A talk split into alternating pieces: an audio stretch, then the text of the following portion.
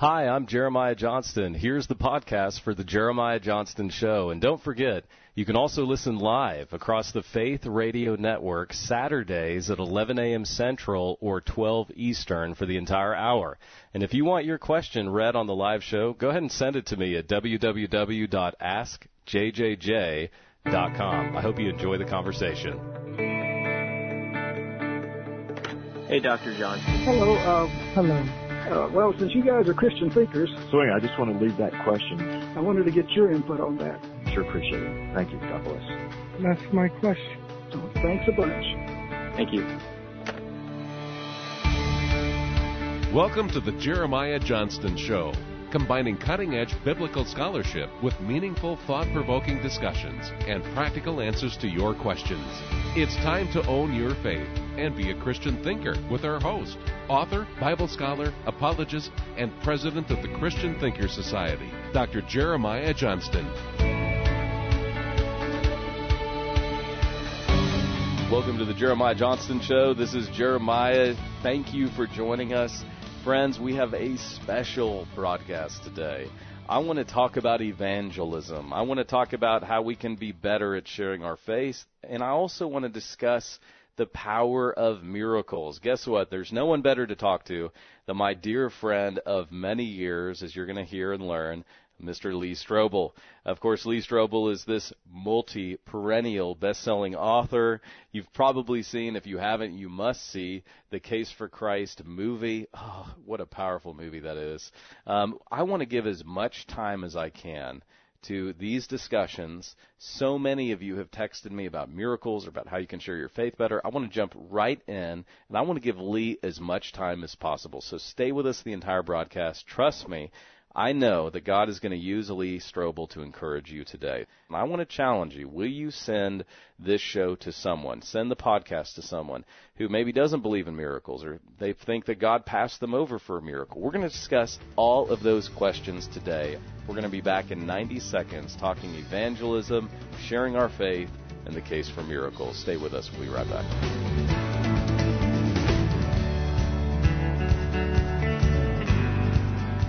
And welcome back to the program. This is Jeremiah and friends. I am I am so ecstatic uh, to be joined by Lee Strobel today, who is coming to us via phone. Lee, thank you so much for being on the program today. Well, thanks, Jeremiah. Always great to be with you, my friend. Hey, um, Lee, do you remember when we first met? Do you have any idea when that was? Boy, it was quite a number of years ago. it was it was you're exactly right i love uh i love to share this audrey and i we were before uber existed audrey and i we were just boyfriend and girlfriend and we weren't even engaged. And of course friends we've been married 15 years now so this tells you how far back this was. Uh we were your uber to the airport one day or maybe from the airport and that's the first time we met you that's great. That's awesome. You were uber before uber. That's exactly right. And i i, I say that to say this uh, lee um, I feel such a connection with you, and you have been nothing but a constant source of encouragement to me to keep pursuing my calling, to trust the Lord with that calling. And I just want to say, with this entire radio network listening, just how grateful I am to you for just the friend you are. And I know you encourage so many in, in many quiet ways, and I've been one of those people you've been like just a constant encouragement to. So thank you so much. Well, thanks. Thanks for saying that. It's uh, been a joy to watch how God's used your life and and uh, kind of watch you grow up. I mean, you, yeah, exactly. You've gone off. You've got a great education. You've been making a huge impact through your books, which are fantastic. Uh, you're cutting new ground. Your your radio program, and you're just you're getting the word out that our faith is not built on mythology, make believe, wishful thinking, but it's built on a solid foundation of historical reality. Amen. Amen. Well, I want to jump right in here, uh, Lee, because as you know, um, I've been asked over 20,000 text message questions at our events uh, through not only in the United States, but wherever we do events. And I want to jump right in because there seems to be um, a level of confusion around evangelism. And we love evangelism. And can you talk about for a moment, and I'm presupposing many in the audience, I mean, we're going to get to your testimony in a segment, but I, I want to just jump right into the importance of evangelism. Why do we need evangelism right now? What is it? Why is it important? Well, I think it's becoming increasingly important. I think it's changing. You know, we have, you know, if, if you had the cure to uh, a, a fatal illness, uh, you would be immoral if you kept it to yourself. And uh, we, you know, have been given through Jesus Christ uh, His gospel, His message of hope and grace that opens the door of heaven to us, that uh, leads to eternal life with Him and uh, in heaven. And uh, it would be disgraceful if we as Christians didn't share that with other people who are spiritually curious or spiritually confused. And I think it's one of the great joys of the Christian life. I do think it's changing quite a bit my friend J. Warner Wallace likes to say that evangelism in the 21st century is, is spelled apologetics. Yeah. And um, certainly the need for us to be able to give reasons why we believe what we believe is becoming increasingly important. Uh, but that's good news because fortunately we have a defensible faith. And uh, that gives us an opportunity to share that uh, we're not uh, followers of Christ uh, out of some um, um, hallucination that we've been having, but um, we're following him because there is solid evidentiary uh, reasoning behind our decision to follow him. And that really leads into, I think sometimes when people think evangelism, they think of Billy Graham. Although, Lee, I was actually talking to someone two days ago at our daughter's gymnastics practice. God bless him. What a great guy. I just love this guy. And we were having a discussion about faith, actually, this radio broadcast. And somehow I brought up Billy Graham, just assuming this very fine young man knew who he was, and he said, "Well, who's that? Do you all work together?"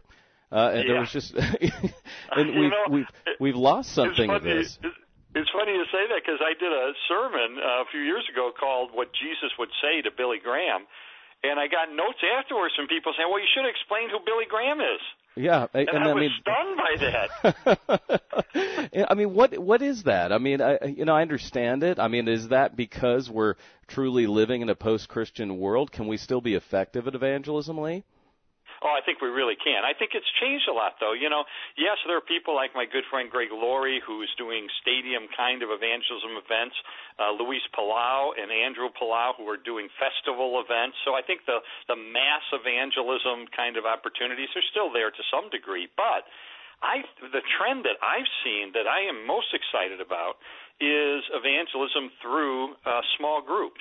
Yes. Uh, small groups where six or eight non-believers get together with a Christian couple or two Christians, and uh, they go on a, a, a journey together. They meet uh, every week, say, for a couple months, and they talk about their spiritual questions and so forth. And it's a great way for people to give their opinions, to interact, to have a conversation, to have a dialogue. And um, I found that to be a very exciting development. In fact, when I was in Chicago at a church, um, we hired Garry Poole, who's a leader in this area, and said, "Come start these groups at our church." Pretty soon, we had 1,100 non-believers in these groups. Wow! And we tracked them over a period of years, and we discovered that if a non-believer joined one of these groups and stayed in it, 80% came to faith in Christ. Wow. Wow. So, so I, I'm very I mean, excited about that. In fact, there's a, a church out in California that started to do it based on what we had done. And uh, we were talking to the guy who runs it, and we said, What percentage of people uh, who, who are not Christians who join your group become Christians? And he looked at me and said, They all do. Wow. They've never had somebody not become a Christian who joined one of their groups. What are what's what, I mean? What is that? Is that the power of the relationship, the trust built, the opportunity, to, as you said, to go on a journey together? And as a follow up to that, Lee, do you have any materials or resources on your website over at leestrobel.com if somebody wanted to start this? Or we have thousands of pastors that listen to this program. Do you have any resources that to of doing these groups? Yes, absolutely. Um, by the way, the answer to your question is yes on all those. It's it's a development of trust, it's a friendship, it's a relationship. Um, through the training that Garry Poole does, he helps people who lead those groups understand that um, don't just jump in and give an answer to a question that comes up. Um, let people discuss it, and then once they discuss it, bring a biblical perspective. But this isn't an opportunity to put the Christian on the hot seat and pepper him with tough questions. It's more of a, a friendship and opportunity uh, to uh, engage in spiritual conversations. The book that I, I, I told Garry for years, you've got to write a book to explain how to do these groups and how to start these ministries in church. And he finally did. Um, these days we call these groups spiritual discovery groups. I like but that. Um, he used an older term when he wrote the book a few years ago. So it's called Seeker Small Groups. Seeker, Seeker small, Small Groups. And it's an A to Z guide on how churches can start that ministry. Spiritual discovery groups. And friends, if you're just joining us across Faith Radio Network, you probably recognize his voice. I'm joined by Lee Strobel, best-selling author, amazing apologist, a wonderful guy, a great family man, and someone you absolutely have to connect with on Twitter at Lee Strobel. Lee, I've got to just pause for a moment tell me I, I mean lee you're making me feel bad. I travel a lot and when i get to an airport i like want to go run and take a nap as i wait and you're sitting there doing evangelism. You i want you to talk about this for a minute. I think it is so creative. Friends if you don't know what i'm talking about connect with lee on twitter but he'll tweet out you know i'm in the new york airport. I'm at gate bravo 35 i'll buy your breakfast and let's talk about jesus are people responding to this? Are you meeting up with people in these airports? How do you have the energy to do this? It's been a real um, adventure. I I I, tw- I was in one airport and I tweeted out, "Hey, I'm in gate uh, B43, whatever it was, and um, any Twitter friends out there, come by, I'll buy you breakfast." And it was not more than 30 seconds before there's a tap on my shoulder, and there's a guy there, and I said, "Hi," and he, he said, "Yeah, I saw your Twitter." I said, "Great, let's let's have breakfast and talk about Jesus." And uh, so, yeah, I've had people just walk up to me, and um, uh, we have a great time, wonderful discussions. You never know what's going to happen, and and I just want to seize. I, I don't want that dead time in the airport to be non-productive. I want to be able to share Jesus with uh, people I encounter. So powerful. I want to switch gears and ask you about something more timely, Lee, as far as in the news media. In the last few days, uh, another Barna research, um, Barna uh, research has released that there. I'm sure you may have seen this uh, that 69% of pastors feel pressured about talking about issues. They don't want to offend anyone. What are your thoughts about this? Well, you you, mean, you talk about social issues or political issues? Yeah, yeah. Basically, is what the yeah. is what the research points to. Yeah, you know, golly, it's it's a rough line I think for pastors to to walk because you want to uh, you're there to uh, talk about a different kingdom. You're there to talk about God's kingdom. You're there to talk about uh, how people can encounter God, have their lives changed by Him, their eternities rewritten by Him, and uh, you want to focus on those things. However, Jesus also talked about uh, certain social issues and um, obviously care for the uh, for the uh, spiritually confused, for people who are mm. immigrants, for people who are um, uh, poor and in need, um, uh, people in the shelter, and so forth. Yes. So, you know, but one of the things that churches are doing, this is very interesting, is um, they're doing evangelism through this kind of social action. That's it's right. not one instead of the other. I'll give you an example. When I was at Saddleback Church with Rick Warren a few years ago, our big evangelistic harvest was at Easter every year, and we would have up to 2,000 people come to faith at Easter. But in, I believe it was 2011, we had more people come to faith at our food pantry than come to faith at our Easter services. Wow. Um, and the reason is because Jesus cares for people who are hungry and in need, and so we had a food pantry to, to feed people during uh, recession and during tough times. And we, we seize that opportunity as a way to let them know what our motivation is, which is to love them because God first loved us. Um, when Jesus said, um, Let your light shine among others, that they may see your good deeds and praise your Father in heaven. The word in good there in, in Greek doesn't mean just do good deeds as opposed to bad deeds. There's another connotation of winsome and attractive deeds. And so what Jesus is saying is serve other people in a winsome and an attractive way that causes their eyes to drift heavenward toward your heavenly Father who motivates you against the grain of this me first world to put somebody else's needs first. Uh, that's a form of evangelism. That uh, you know that is uh, that is putting the um, hands and feet to the teachings of Jesus that He loves all people. It's so powerful. I love that thought because it, I mean, in in so many ways, I love that verb because when we talk about adorning the gospel, I love this. We actually can make the gospel more attractive, can't we, Lee? Uh, I think this is what Paul was really getting at. We adorn, we add cosmetics to the gospel, we make it better by doing things to serve people. Yeah, it just it demonstrates not just that we're going to talk about God's love, but we're going to put it into action. And I, I, I think back when I was an atheist, and and I encountered several people who served me in extraordinary ways who were Christians, um, uh, that made an impact on me and, and made me more, I believe, more willing to consider the Christian message. So powerful. Friends, we're talking to Lee Strobel. We've got to jump to a 90 second break, but when we come back, I want to talk about miracles. He's recently released, released a powerful book on miracles. I've got a lot of questions related to this, uh, and it's so great to hear Lee with us today. We're talking about evangelism. If you've just jumped in across Faith Radio Network, this is definitely a, pr- a program you're going to want to go back and listen to. So thanks so much for all of you who have subscribed to the podcast. We just get it pinged on your phone when the program shows up. Don't go, go away. I'm back with Lee Strobel in 90 seconds.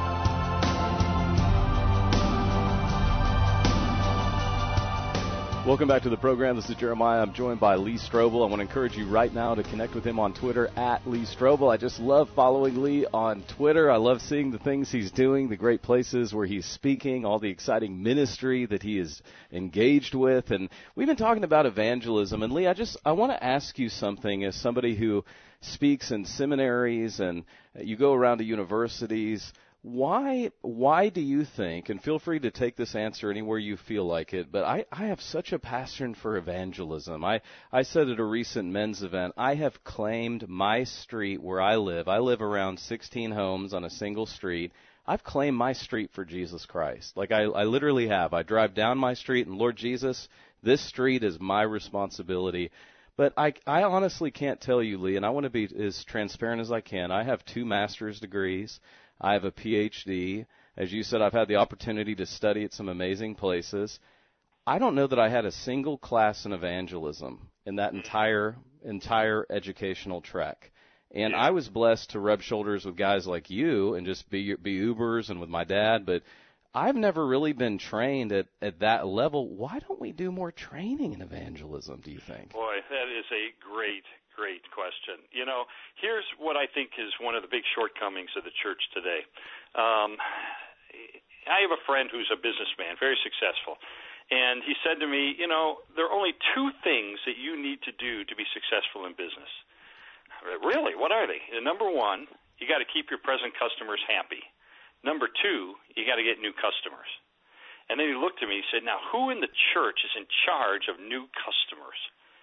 Uh, and it was a it was a startling question because if you got on the phone right now and you called up an average Christian church in an average city, and you said to the receptionist, um, "Who's your senior pastor?" "Oh, that's Bob Smith." "Oh yeah." "Who's your um, worship leader?" "Oh, that's so and so." "Okay." "Who's your student ministry leader?" "Oh, that's so and so." "Okay." "Who's in charge of evangelism?" "Oh, uh, hmm, golly." Um, Mary in student in in women's ministries kind of does that a bit. I don't yeah. really. We kind of have a missions guy, but he's in Uganda right now. So I, if there's no name next to an assignment in the church, it's not going to get done. That's right. We need in our churches, every church in America needs either a volunteer, part-time, or full-time person whose only role is to be the evangelism point leader. That's under right. the direction of the senior pastor to stay up late night, dreaming, praying, strategizing. How are we going to reach our community for Jesus Christ? What are we going to do? One of his roles is to train everybody in the church how to naturally and effectively share their faith with other people. And then he's going to organize outreach events and all kinds of opportunities in the church to, for people to be able to live that out and share their faith. But we don't have that, and it's a it's a real void in the church. Um, and and um, you know, my conviction is until we get those kind of people in churches, until there's a person whose name is next to the assignment of evangelism, not that they're going to be the evangelist, they're going to be the point leader. They're going right. to organize and train and equip and encourage and inspire the congregation to reach out and do what you did and say, This street and in this neighborhood, I'm claiming this for Jesus Christ, and I'm going to do all that I can to be salt and light to the neighbors who live here. Um, so, uh, you know, that needs to happen, and how that happens is still a, a, a question mark. And it's something though that I appreciate you being a thought leader and you shining the light on it. And Lee, you do it in such a winsome way. Um, I, I, I want to ask you two more questions because along these evangelism lines. Yeah. Um, I was filming a Bible study last week with Lifeway on Answers to Tough Questions. It's kind of a sequel to my last one, and I I spent a great deal of time in one of the sessions talking, and this is mainly believers, kind of like you said, in small groups are going to do this study. But I talked about how most believers have never sat down and written out their testimony so that they're prepared to share their story of transformation through Jesus Christ. I used Acts 26 as kind of a template. You know, Paul only Yes. talked about his past about 20% of the time. And uh, the reason I talked about this is, you know, my ministry began doing a Sunday school class, really, after I was a setup, I had graduated from the setup teardown crew to actually being able to teach a Bible study. and so it was slow going at first. But Audrey and I, we did this in our class, and I remember it thinking it was so easy to me, but I asked everyone in our class, write out your testimony. And I remember that week, a CEO of one of the local companies, actually a Fortune 100 company, he had to meet with me. He said it was one of the most challenging tasks he'd hmm. ever been asked. Can you talk Yeah. about why everyone Sure. listening to us right now should develop their own personal testimony and be ready on demand to share it? It's so important to be able to share what Jesus has done in our life and do it in, in say, three minutes. Um, and, and it, it is a challenge, um, you know, and to follow Paul's example when he was before King Agrippa, uh, he talks about his life before he was a, a, a, a follower of Christ. He talks about how he came to Christ. He talks about how his life had changed. And um, so it's a very simple formula. But uh, I would encourage people not only to write it out, but then videotape yourself. Use your cell phone, do a little videotape, and put it on your Facebook page. Put it on your social media pages. Um, so that here's a little video of me telling my story of how I met Jesus. And and wait, one of the key things is when you describe coming to faith, don't just say, "And then I became a Christian." Uh, you want to spell out uh, the gospel. You want to be able to say, Yes. "Oh, that's when I understood that um, you know, apart from God, there's no way I could ever um, uh, achieve eternal life with Him, and and uh, that I was a sinner, that I'd fallen short, that I'd, I'd I'd done things wrong in my life, and that those were separating me from God. And then I realized that Jesus had you know died as my substitute to pay the penalty for the sins that uh, I should have paid for, and He offers forgiveness and eternal life as a free gift of His grace. And that's when I prayed and I, I, I confessed my sin. I received forgiveness through Christ, and I became a child of God. Um, enough specificity that someone listening can say, "Oh, I could do that," or "Oh, I need to do that." Um, so it, it contains in your testimony the gospel itself that other people can then act upon. And then when we do that, um, well, here's what I love though, and I and this is where I pre getting back to you know, Lee tweeting in airports you're available. um, I, I, Paul didn't have to speak to Agrippa that day in Acts 26, friends. I mean, he was a Roman citizen. He had appealed Yeah. to Caesar. He could have stayed in his cell, but he in verse two and three, he was eager to go out of his way. And so, can you talk for a minute how? It might inconvenience our schedule to tell someone about why we love Jesus, but we should be eager to find those divine moments to share with each other. Yeah, it, it's surprising how much people are interested these days in spiritual matters. Um, you know, often if I shrink back out of fear or out of hesitation, out of nervousness, and then later I get into a conversation, you can't stop the conversation. It keeps flowing. Why? Because people are more interested than we think they are. And um, so That's I right. found that, uh, especially these days, stories are important. Personal narratives are important. And, and when we can relate it to the other person, you know, to be able to say, you know, I used to think like you did. I was a skeptic like you, and I can understand where you're coming from. But let me tell you, you know, I spent two years of my life investigating the historical evidence for the resurrection of Jesus. I became convinced he not only claimed to be the Son of God, he backed it up by returning from the dead. And this is how I received Christ, and this is how my life has changed. Some way of connecting to the other person.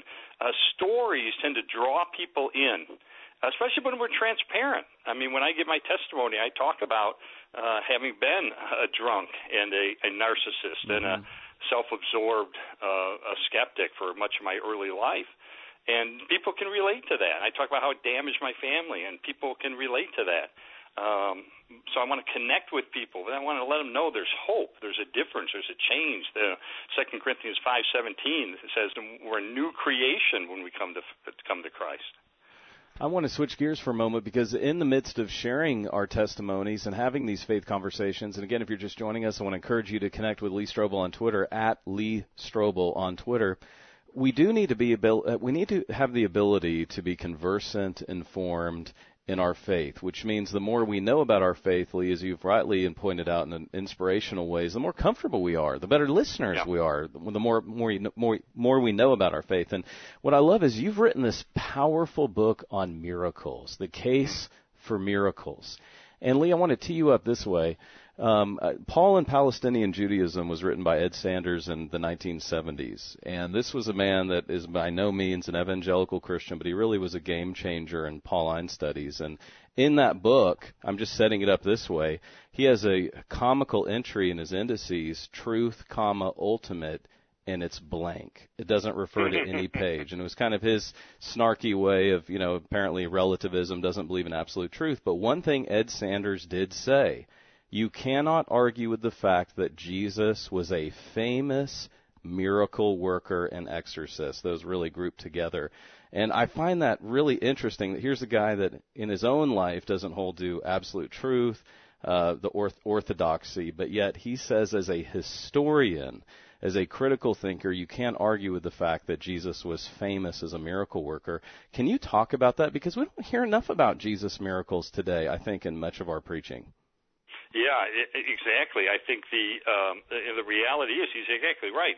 The evidence is Jesus was a miracle worker and an exorcist, and um, you, you really can't separate that out from the historical record. I mean, that is so ingrained. That's what um, uh, gave Jesus the notoriety that he ended up having. Um, but you know what? I came to faith through a miracle, which is the resurrection. Wow. And um, having spent a couple of years investigating the uh, historical evidence for that, I became convinced that Jesus claimed to be the Son of God and backed it up by returning from the dead. Uh, and then, as I my eyes were opened up, as I came to faith, I would read the accounts of the miracles in the New Testament, in the Gospels, and I would say, you know what, they, they're credible to me. They, they, even the skeptics uh, didn't uh, deny them; they just got mad at Jesus for doing them on the Sabbath. So, um, but my big hang up, my sticking point was is is is God still doing miracles today? Yeah.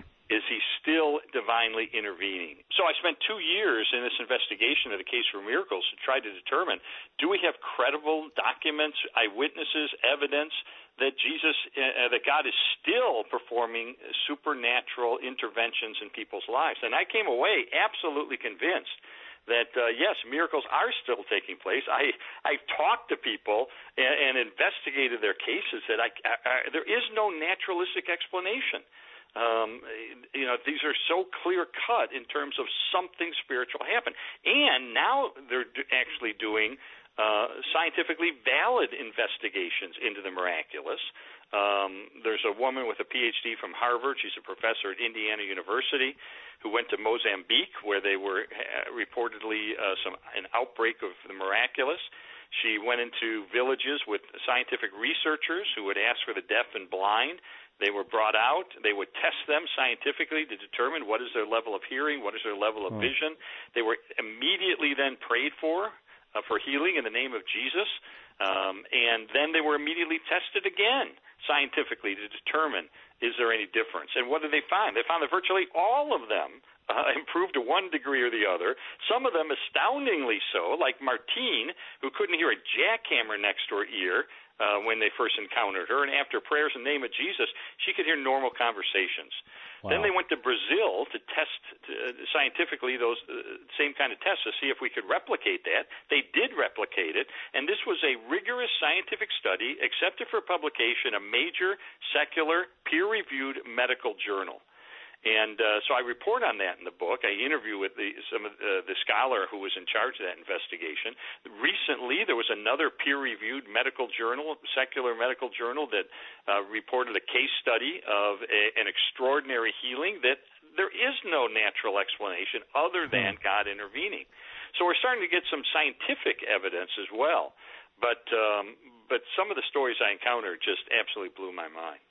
Friends, we're talking to Lee Strobel about The Case for Miracles, his new book. It's a tremendous book that you need to add to your Christian library without a doubt. It will aid any evangelistic faith discussion. We've got to jump to a quick 90 second break. We're going to be back and I'm going to continue talking about miracles. And one of the more, uh, the book is excellent from beginning to end, but a chapter that really blessed me was the chapter when miracles don't happen. Maybe you're someone who you feel as if a miracle didn't happen that you were asking God for. We're going to ask Lee Strobel about that. Stay with us.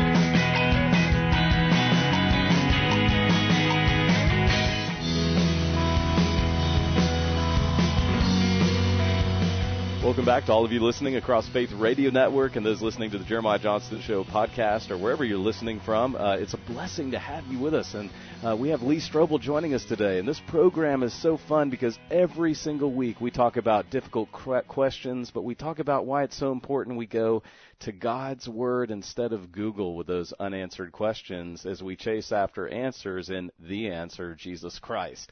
Uh, we're talking about the case for miracles. Lee Strobel's exciting new book. Um, Lee, and you give so many, you've already given such a great description as, a, as an introduction to this book. And friends, I want to encourage you, of course, I have an entire Lee Strobel shelf in my library, and I hope you do as well. I mean, I have every case there is. I love the case for resurrection. I love, of course, the case for Christ and the fabulous movie. Uh, but I want to stay on this theme of miracles because I really enjoyed part three quite a bit of your book, Lee the science of miracles. We have a lot of people that, that work in the natural sciences that uh, engage with this broadcast. Can you talk about chapter 7, the science of miracles? I mean, it just seems like a contradictory title to some who may be listening to this. yeah, you know, I begin the book with an interview with one of the biggest skeptics in America, my, Dr. Michael Shermer, editor of Skeptic Magazine and founder of Skeptic Magazine. And I allowed him, I said, give me the case against miracles. Good. And I let him do that for three chapters. And then the rest of the book kind of answers those objections and builds the affirmative case. One of the things he brought up was, well, you know, there was a big study um, um, several years ago that disproved miracles. I said, really? Tell me about it. He said, well, um, in this study, they had people recovering from um, heart surgery, and they broke them up into different groups. And one group was prayed for, and one group wasn't prayed for, and one group knew they were being prayed for, but um, the other group that was prayed for wasn't told they were being prayed for, and ultimately the results show there was no impact of prayer one way or the other. And I said, really interesting. So I pursued that. What did I find out? I found out that the group that was doing the praying in that prayer study were not Christians, number one. Number two, they didn't believe in a personal God who did miracles or intervened miraculously. Um, and they were the last people you would want to get together to pray in a in a big test like this. So when I asked a scholar and said, "Well, you know, what's the relevance of this study?" They said, "Well, basically the relevance is this is how not to do a study on prayer."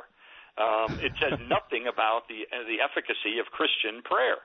Um, and then I find these other studies that do show an impact. Uh, so, uh, yeah, I think that's fascinating that we're finding yeah. now in in certain, uh, as I say, secular, scientific, peer-reviewed medical journals publishing articles and studies that uh, point in the direction of something supernatural apparently going on.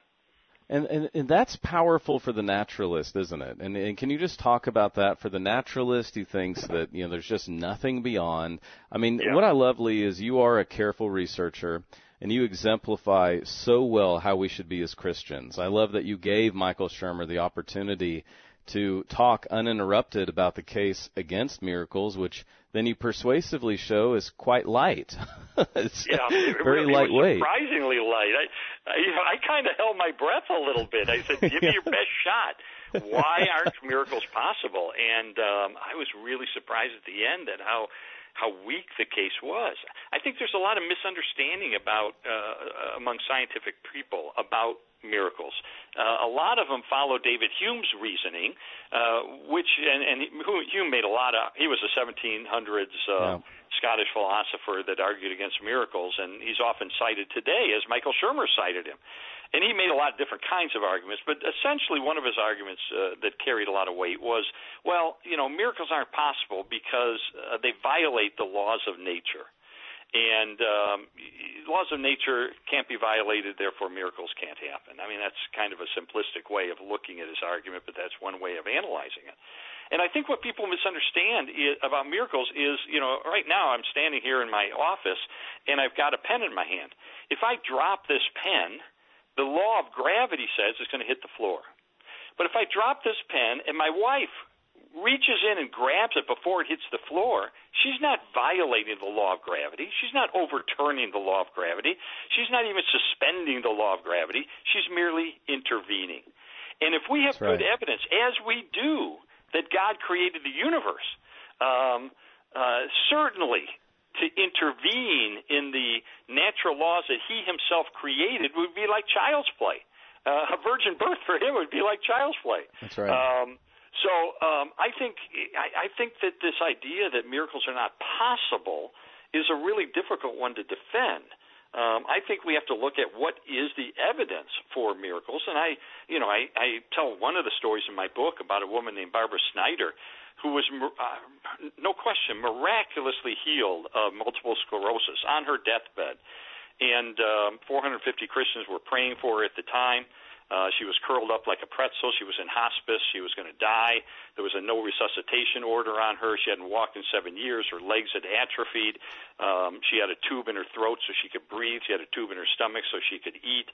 She was virtually blind. She could see gray shapes. And she hears the voice of God saying, Get up, my child, and walk. Hmm. And she did.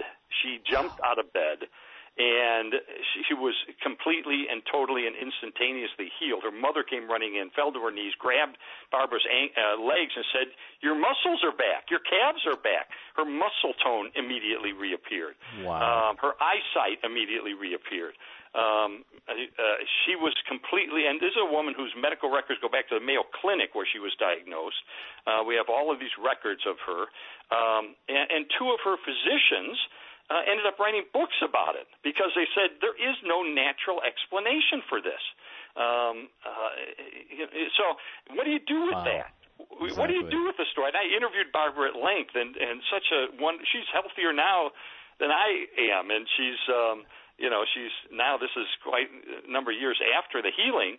Um, guess what she did? She married a pastor, and today they pastor a Wesleyan church out in Virginia. Uh, wow.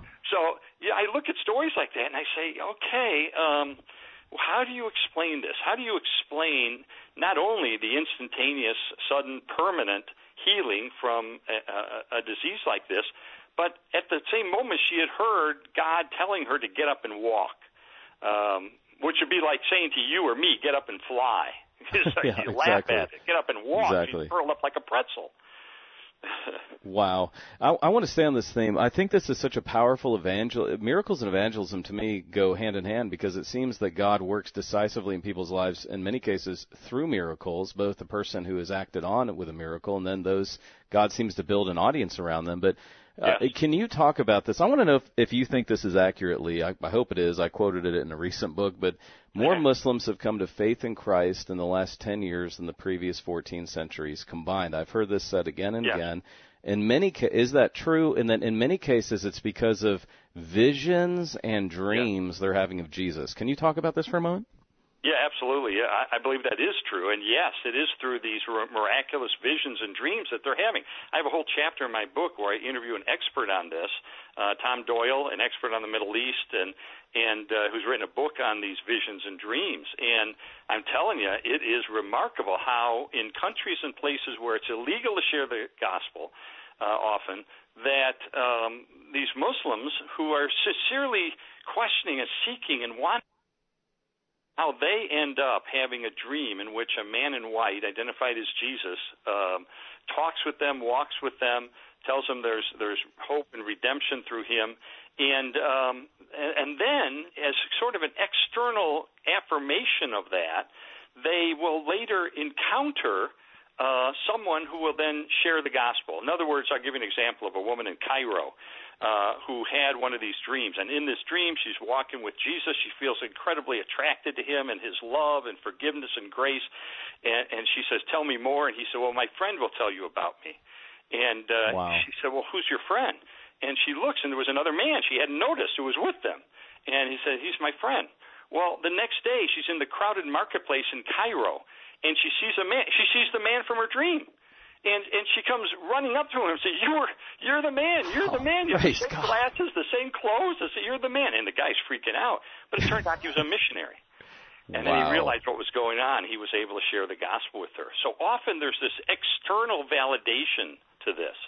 Um, it happened in my church in um, Texas, in the Woodlands, Texas, where we had a woman who, from uh, her husband was in the oil industry, Muslim. They moved over here. She had been seeking uh, uh, the true God uh, in her own way. Uh, she meets a woman uh, from our church, and um, uh, this this Muslim woman has a dream, and in this dream, she's in a body of water, and there's a man with her with a book, and the man is looking out the horizon, and he's weeping.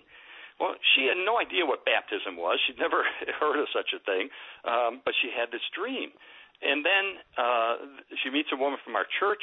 She brings her to our Easter services.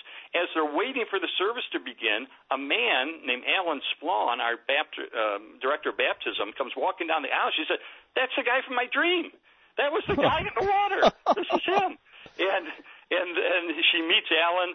She ends up coming to faith, and sure enough, in our pond at the church, uh, she was later baptized, just as her dream foretold. So there's that external kind of validation often to these dreams.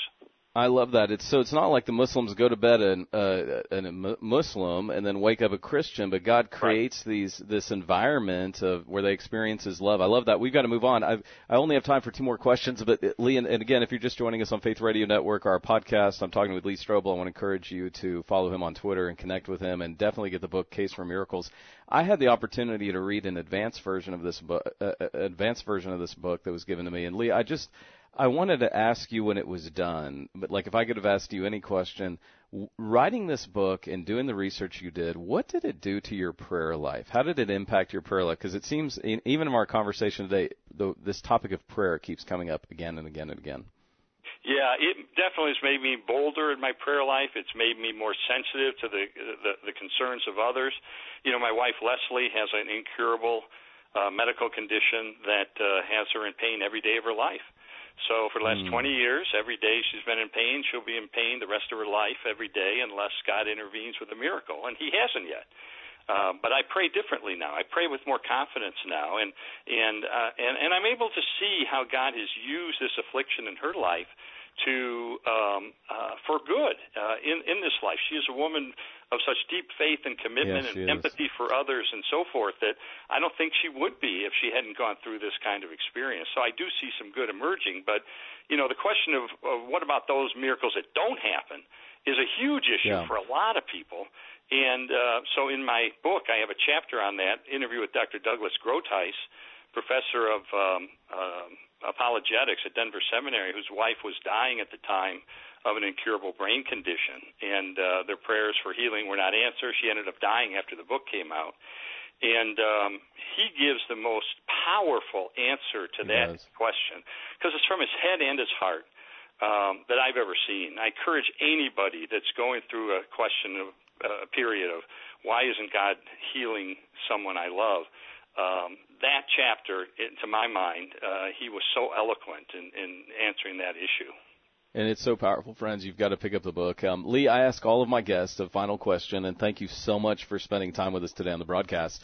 Um, I think vulnerability is the new superpower to reach people. There's so many more questions I want to ask you, Lee. I was speaking at Florida Gulf Coast University recently, and a student walked up to me talking about how evangelism has changed. He said, I am unlovable.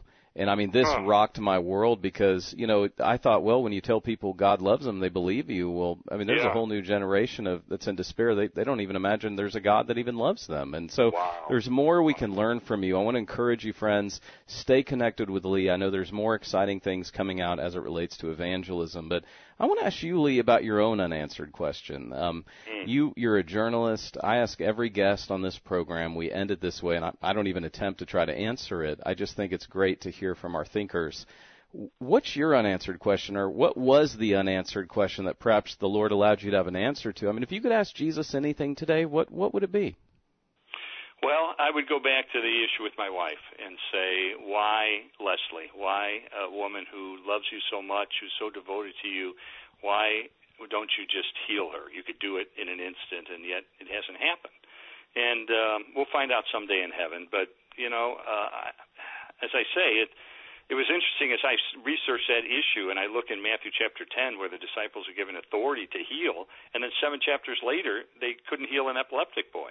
Hmm. So healing was not automatic in the uh, New Testament either, and um, uh, you know I have to trust that uh, you know when God says um, uh, ultimately all my followers will be healed, maybe not in this world but in the next. Um, I have to trust that uh, there's a healing that will come, and that uh, as Leslie enters uh, into the new world, that she will uh, have complete freedom from her pain. Wow, wow, so powerful. Lee, I know, thank you so much for your vulnerability and sharing that. And I don't often do this, but I just sense how the Holy Spirit is using your words right now to bring hope to people's hearts. Do you mind? We have about two minutes left, Lee. Will you please just say a prayer for everyone listening right now? There, there, there are many who are listening who may be afflicted, like Leslie, your wife. And can you just give a prayer for hope and for peace in the midst of what they're facing? Of course, yeah, please. Uh, Father, um, we turn to you because there is no better place for us to turn. We turn to you because of your love, because of your grace, because you sent your Son to die so that we can be reconciled with you for eternity.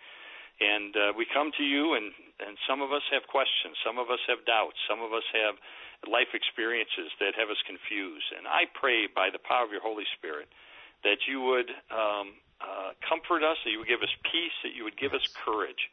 Now, those are the two things we need the most peace for the present and courage for the future. And mm-hmm. um, so we pray for those things. We pray for um, um, the fact that you know someday we will have answers, and uh, in the in the next kingdom we'll have our hands raised in heaven, and we'll ask all the questions that we've got. And I think we'll get all the answers we need, and then we'll mm. look back and we'll say, you know what? I guess I didn't really need that answer. What I needed was Jesus, and mm. you sent him and he was with me and he comforted me and he gave me strength and he gave me courage and he gave me peace. We thank you for that in Jesus name. Amen. Amen. And we all say, I know, amen. If you've missed any of this broadcast today with Lee Strobel, go back and check out the archive program. Subscribe to our podcast. We've been talking about evangelism. We've been talking about how to share our faith effectively. We've discussed in depth miracles. Grab Lee Strobel's book, The Case for Miracles. Give it to a friend or perhaps the, just somebody with questions. Lee, this has gone way too fast, but thank you so much for how you've encouraged us today. God bless you and your ministry. I hope we can have you on again in the future. Well, thanks, Jeremiah. Anytime. Love you and all you're doing. God bless you, Lee. Friends, I'll be back with just a few final thoughts uh, before we finish today's broadcast. Stay with us.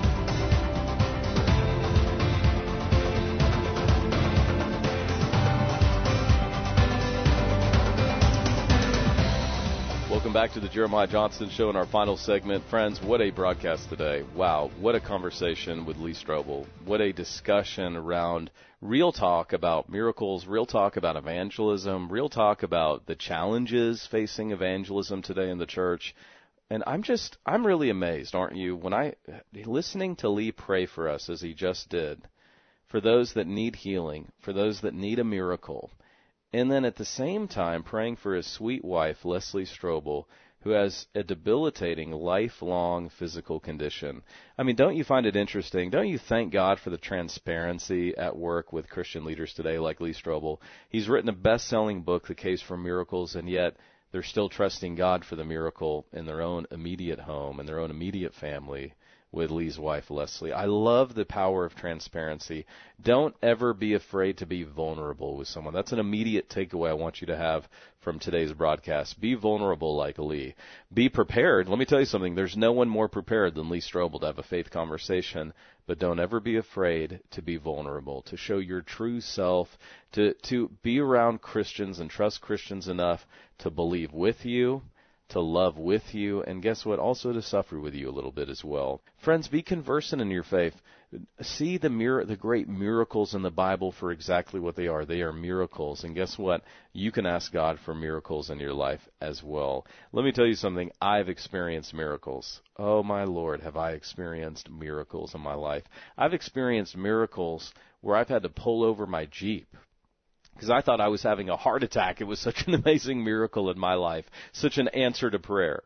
Uh, and then finally, I loved the discussion right there at the end. We didn't have time to drill down as much as I would have loved to. Make sure you take an immediate step. Miracles come through prayer, through trusting God. It's been a blessing to have you on the Jeremiah Johnston Show. It's been a blessing to hear from Lee Strobel. Check out all of our programs, and we'll see you next time.